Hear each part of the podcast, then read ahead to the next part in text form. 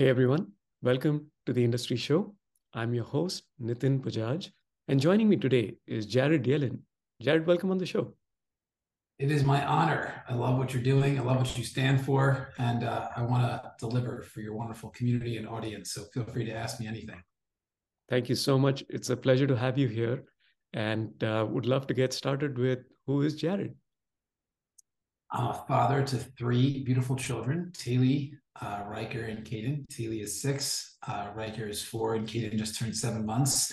I'm a husband to a beautiful wife, Lindsay, and uh, I'm a parallel entrepreneur. And I've learned that over time that I'm better when I'm doing more than one thing at one time because I find ways to vertically integrate those things.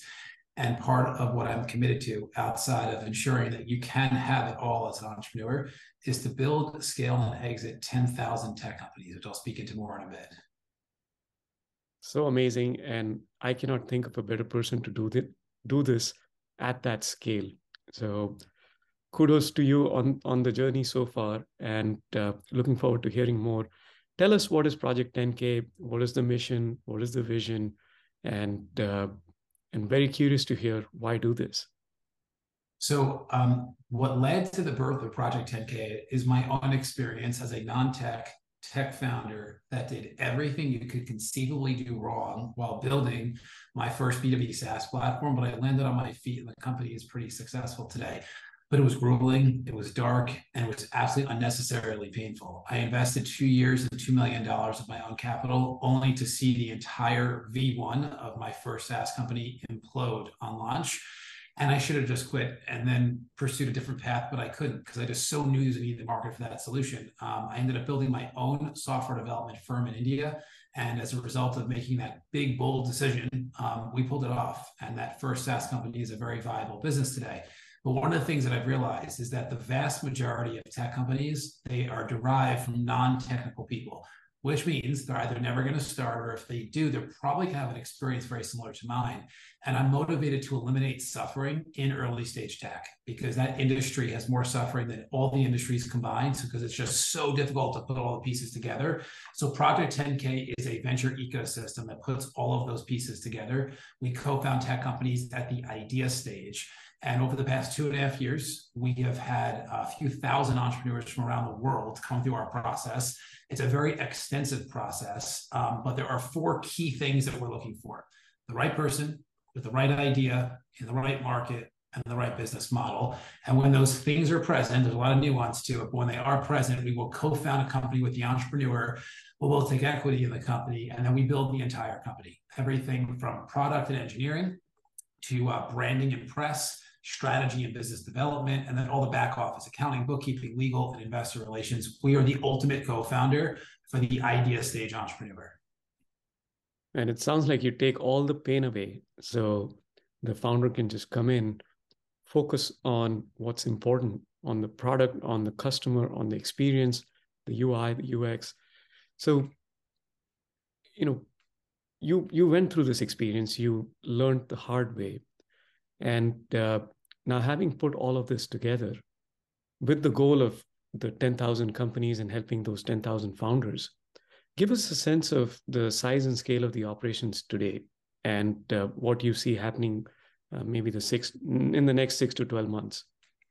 So we have over 100 companies that we've co-founded in our first two and a half years, um, which is more impressive than 10,000. Yes. This was like our figured out two and a half years. Yes. And what we figured out is our business operating system. It's a founder journey. It's predictable. It's linear. It reduces risk and it increases the chance of product market fit, scale, and exit. Um, when we first got started, we truly had no idea how to resource allocate this project. Um, for example, our company in India when we first started had maybe six or seven people and three months later had 175 people. So we just scaled extremely quickly and not just india throughout the entire world. Uh, we've now scaled back. We've got about 100 people on the team and i think we'll scale back even further. We just really need high quality people that can master their specific domains um, we started to now build out more of a vendor network where in the beginning we had no vendor network it was all 100% our employees. Um, we have certain projects that just require skill sets that it doesn't make sense for us to go and start building a team around. We have this interesting blockchain project right now. We just partner with a rock star company that specializes in that versus us trying to go and create what they've already created when they have five to seven years uh, doing this already. So we've just gotten significantly better at building out vendor networks, resource allocation, hiring really high quality people that on day zero, um, they're contributing. We have a rule at Project 10K, and that rule is at this stage, no one can learn on our dime because we're just moving too quickly. So instead, when we make hires, we want to feel like they're paying us dimes because they come in with just so much knowledge and wisdom of their craft. So we've just gotten better around recruiting the right people, saying yes to the right founders to begin with, saying yes to the ideas that we can generate cash flow quickly, saying yes to the markets we're going to enter that are not too competitive, but also not a blue ocean where there's nothing in sight. We look for what we call a pink ocean, uh, which means that there's an addressable market that knows there's an inefficiency and they're trying to find a solution and they're just not finding the optimal one. So either they're doing nothing or they're duct taping something together and both are suboptimal. And then we look for business models that always have recurring revenue. We're not interested, at least at this stage, in building the next Instagram, where we're going to hope for millions of users that have some perceived value associated with them. We look for platforms that have monthly or annual fees that we can charge on users so that the day that we launch, if we get 100 people to pay 100 bucks, we're in business because we're doing $10,000 a month in recurring revenue. I love the efficiency. I love the focus. I love the value this brings to founders. And that's why they're coming to you. They're willing to give up the equity because they know this is going to get into motion. The rubber meets the road, and you you hit uh, you hit traction. So I love that. Now, there's obviously a lot of challenges as you continue to figure out what's the right cadence, the right fit, vendors, partners, what have you. I'm curious to hear what's that one big challenge you have. It's it's the beauty and the curse of me is the biggest challenge we face. So I have probably the deepest level of conviction of anyone you'll ever meet in your entire life. And that's not an arrogant statement. It's a very real statement that other people have shared with me.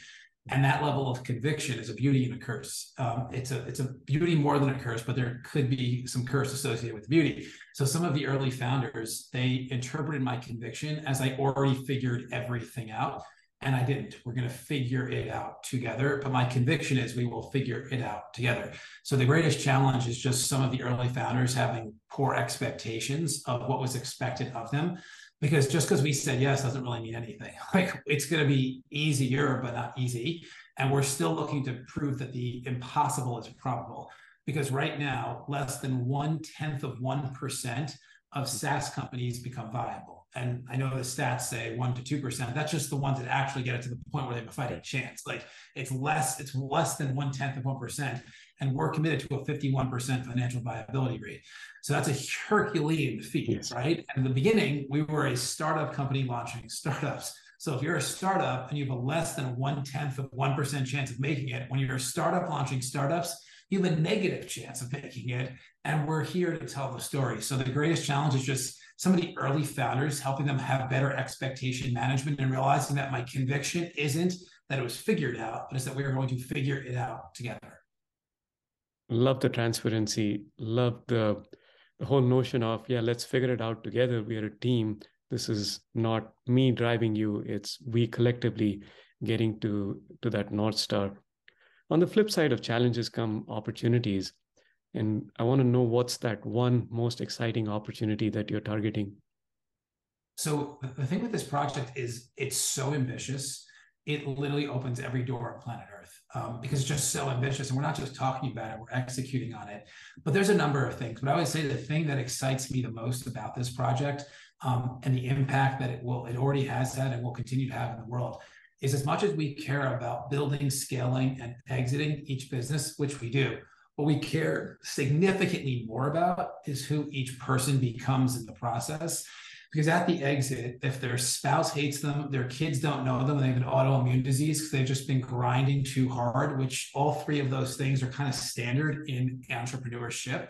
Um, but if that happens within our project, we completely fail them. So as much as we talk business, we talk life how we hold people accountable to life. Date nights weekly, put your phone down at five o'clock, be with your kids. I promise you the world's not going to end when the phone is down. Um, get to the gym every day, eat good food, meditate. And we hold people accountable to this because without that foundation, none of this is worth it.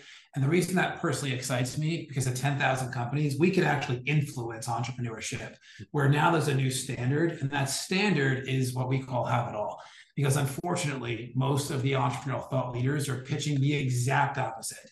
And I stand against it because I know for me, I have it all. At five o'clock with my kids every day, my phone is down, the world never ends.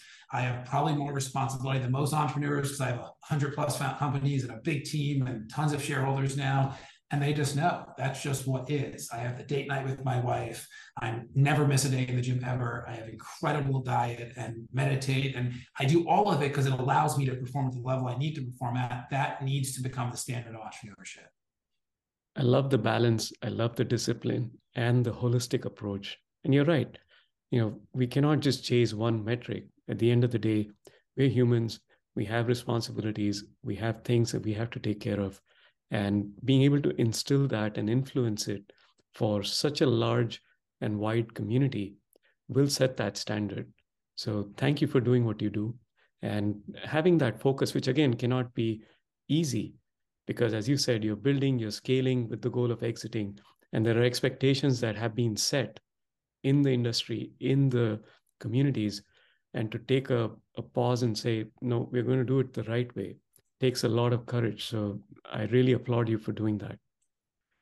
Now, I would love for you to take us back in time and talk about two key moments. One in which things worked out beyond your imagination and were a success, and uh, another one where things did not work out as you had planned and it was a failure. You mentioned one of them. Uh, would love to see if there's anything more or additional details you want to add to it. So one success, one failure that became a lesson. I'll share the failure first because it was it was so pivotal in, in the evolution of all this. So um, Synduit is a marketing solution. That's the company I launched at a scale to tens of thousands of users. But originally, it was a marketing agency, and our clients were thought leaders and some of the most significant thought leaders that existed: speakers, authors, um, serial entrepreneurs, anyone looking to build a personal brand. We kind of were like an like really early personal branding agency. There wasn't even like a thing called personal brand at that time. And one of our clients is one of the biggest names in all of personal development. And uh, he actually reached out through our contact us form. Um, that's how early this was, and said, "I heard you guys are the best at what you do. I want to talk about partnering." And uh, we had a conversation. And uh, in that conversation, he said, "I want to partner with you on this huge launch that I have coming up." We expect it to be a $5 million launch. Um, I heard you're the best at doing launches like this. I want to partner with you, but I don't want to pay you. I want to give you performance if you're open to it. And I'm like, 100%. We're going to slay it. Like, let's do performance. Because there's no way you'll pay me the amount that the performance will pay me. And I'm positive we'll pull it off. So we committed to the project. This gentleman became a dear friend in the process, and we really did a good job. I mean, we set up everything for the success of this launch, which was an information product launch on productivity he is one of the most sought after experts on the subject of productivity in the entire world. We got 17,000 people to register for the webinar, which years ago was was yeah. incomprehensibly. No one did that. Like that's more common today, but like no one did that. And there was only one piece of this entire launch we did not control, which was the webinar service. We didn't build our own webinar service with Webinar. We were using a third party tool because it was a pre recorded webinar because he was going to be on a plane flying to Mexico during this actual webinar. Um, so I contacted the founder of Webinar Service that morning of, and I said, listen, we have 17,000 people registered for this webinar, and I think all 17,000 people are going to join at the same time. I just want to make sure you can handle. It. He said, we can handle 100,000 people. I'm like, listen, I, not theory, like can you handle 17,000 people clicking on a link at the same time and this video has to pop up? He said 100%. We've already tested volume beyond that point. So I said, amazing. I take his word for it. So the webinar is supposed to start in five seconds and then four seconds and then three seconds. And I see the waiting room building up thousands and thousands of people from around the world. Two seconds, one second, the video is supposed to turn on and the entire platform goes white. And it ended up turning on 75 minutes later. Um, automatically it turned on, but like there was enough, not enough people like started to leave, which that led to it actually turning on. We ended up doing about $3 million still on the launch, um, but we didn't do five. And this person called me and he was extremely disappointed in the fact that um, it failed. And he understood this was the one piece I didn't control, but it failed.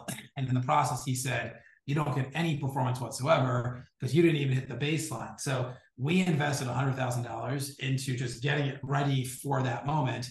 And we should have made 20% on at least 5 million. I was expecting 10 million. So a seven figure like economic event turning into nothing and costing us 100 grand. It was the greatest gift for me though as an entrepreneur because what it helped me realize was I really don't want to help the individual thought leader add another million dollars to their top line revenue. What I want to do is find a way to offer that level of service to thousands of small business owners, but instead of it costing five to 10 grand a month, I want to charge $50 a month, which was the final moment before I ended up going down the path of building Synduit as a SaaS platform versus a marketing agency. So but it was it was pretty big gut punch when it actually took place. Um, the thing that was the the more like surprising was really the launch of Synduit. So the, the the first year was really rough when we were a SaaS platform, mainly because we had such a bad kind of run with the first software development firm. It took us a while to get going. Um, but we then scaled really quickly and we scaled 100% through partnerships. That company has never ran $1 running a Facebook ad ever. I'm not really a big Mark Zuckerberg fan. So I'd rather pay people that I know, like, and trust versus paying Facebook to run traffic. So what I figured out was the world of joint ventures as a result of Synduit. And then that has really served our founders of Project 10K. This is a pre revenue company. Mm-hmm. You can never compete by paying for end users, which means running traffic to get people to buy your service. Um, but you can compete when it comes to relationship capital and building a network of people that believe in what you do. So they promote it and they only get paid after you get paid. Um, so that was really one of the major catalysts to us doing what we're doing today. Well, again, have to applaud your attitude, your mindset. That kind of failure would have shut people down, would have set them back, would have said, This is not for me. But you took that head on and capitalized on that. And that set the course for you. And and you seem to have done it again and again over and over, right? So let me tell you why there's a really yeah. important lesson in this for everybody. So I believe that most people, we'll just call it entrepreneurs, um, when they experience adversity, they think it's the last chapter of their story. That's what they think. In the moment of adversity, like, oh, the story is done what I do is I actually realize that when I look back on the story, at most it's a sentence and it's probably a comma, but we think it's the last chapter. So we have to stop defining anything as the last chapter because the book is not done until you stop writing the book. Um, so that's why, to me, I'm like, oh yeah, that moment was a hundred thousand dollar comma that's going to end up producing billions of dollars for me over the course of time because there's so much that I learned in that experience. So just stop thinking everything is the end of the book when it really it's maybe a sentence when you write your story and it's probably a comma. That's how insignificant it is. Although in the moment it feels pretty darn significant. Love that. Love that perspective. Love that pause and reflection that uh, you provided because you're right. A lot of entrepreneurs, myself included, think hey, am I going in the right direction? Should I be doing something different?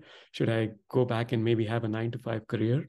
So having that perspective is extremely important. Thanks for sharing that. And actually, I want to take that moment and take us into my favorite part of the show, which we call the one line life lessons. And I would love for you to share a few of your life lessons with us. Um, so one of the things that I, have been talking about recently a, a ton um, is never let anyone other than you execute on your dream. Um, and what led to this is I have so many friends, I'm sure you do as well, that are like, oh, I had the idea for Airbnb before Airbnb, or I had the idea for Uber. But the difference was somebody other than you executed on your dream. Uh, it's just so critical that when you have those moments, like things show up, like that big, bold, ambitious idea, find some path to execute on it because the last thing you want to do is start talking about someone other than you that launched your thing. Um, you need to be the one to start launching your thing. Love that. If you have any more uh, nuggets, would love to. So keep them going. Yeah. So the, the other thing too, like you talked about, like entrepreneurs that um, get to that point where they start questioning: Is it easier to have a, a nine to five job or, or remain in entrepreneurship? The key with entrepreneurship is getting to the point where the pain of quitting is more significant than the pain of continuing. And there is a point of no return. And I remember for me when it happened, I'm like, I actually can't go back now. So I don't care what I have to go through, but I got to go forward because there's no way I can go backward. So for anyone that's just getting into entrepreneurship, and that's really your goal, is that's where you want to spend your time and energy, you just got to immerse yourself so deep in it that the pain of quitting is exponentially more painful than the pain of continuing. Um, the other thing too, and I share this a lot with young entrepreneurs, is that, and this has nothing to do with age, um, it has to do more with your experience as an entrepreneur, is um, the key to your success in entrepreneurship is your ability to endure pain and to also be naive. Um, both of those things are critical because it, there's elements of pain in this. There's unknown, there's uncertainty, there's challenge, there could be litigation. Like there's things that are just like painful that you have to just like work your way through because you want it badly enough. But at the same time, you want to be naive to possibility, which means that everything is possible. Have no boundaries around possibility because this is a game. Like that's what this is. Entrepreneurship is purely a game. And in most games, there's a winner and there's a loser. The difference in entrepreneurship, we talk about this with our founders all the time, is that when we win, everybody wins. But if we lose, everybody loses because we only produce win-win outcomes. So just commit to winning because whatever you win, you're going to ensure other people win as a result. But if some reason you lose, then the, even the person who thinks they won, they lost because the only way they're going to win is if you win with them. I love the clarity. I love the confidence. And as you said, this is not overconfidence. This is just having that conviction that nobody will stop you, nobody can keep you down. And uh, it's such an important thing for entrepreneurs to have. So, again, thank you for doing what you do. Thanks for sharing your one line life lessons and your journey and story. Really appreciate it and would love to bring you back on and share many more of these success stories. Jared, thank you so much. Be my honor. I appreciate you, buddy. Thank you for all that you do, bud.